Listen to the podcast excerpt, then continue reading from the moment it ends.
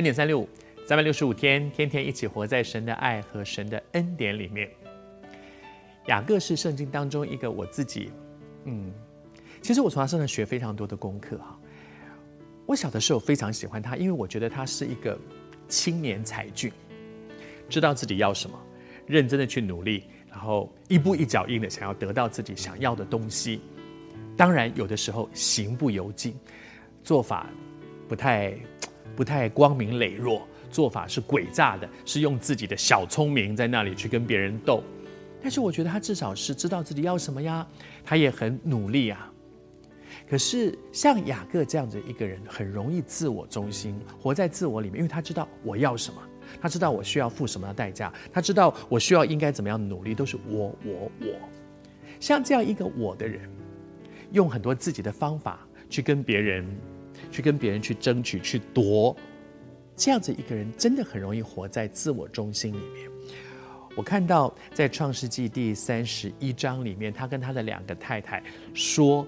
他跟他的岳父，也就是他的太太的爸爸之间的这些恩怨情仇的时候，你就会发现啊，像这样的人常常自我中心到只看到自己的努力，只看到我的好，只看到对方对不起我，却看不到我也有问题。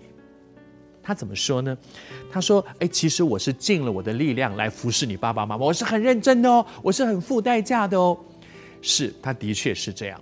因为后来他面对他岳父的时候，他也跟他讲：“我是很努力、很认真的，而你们的爸爸却不是这样对我。你们的爸爸呢，欺骗我、欺哄我，十次改了我的工价。他会这样讲，当然不是十次调薪越调越高，显然就是十次调薪越调越低。哇，这也是这个岳父他记得很仔细，十次每一次我都记得。那一次因为什么事情，他又。”又把我降薪了，他又把我降薪，又把我，他算得非常仔细，谁对不起他，他算得非常仔细，记得非常清楚。但是他自己呢？他用诡诈的方法去把他岳父的这些财物给骗来，给给弄来，他却一句也没有提。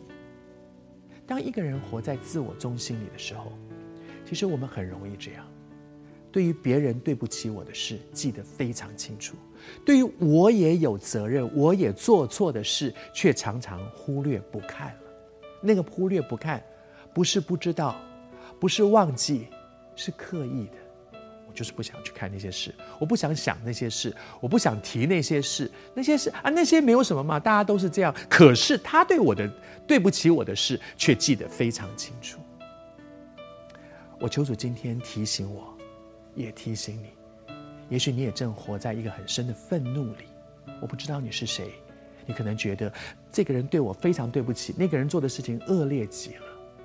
但是我求神今天光照我，光照我们，会不会在这样的过程当中也有我的责任呢？如果我看不到自己的责任，我永远走不出那个愤怒。祝福你，看到自己的责任。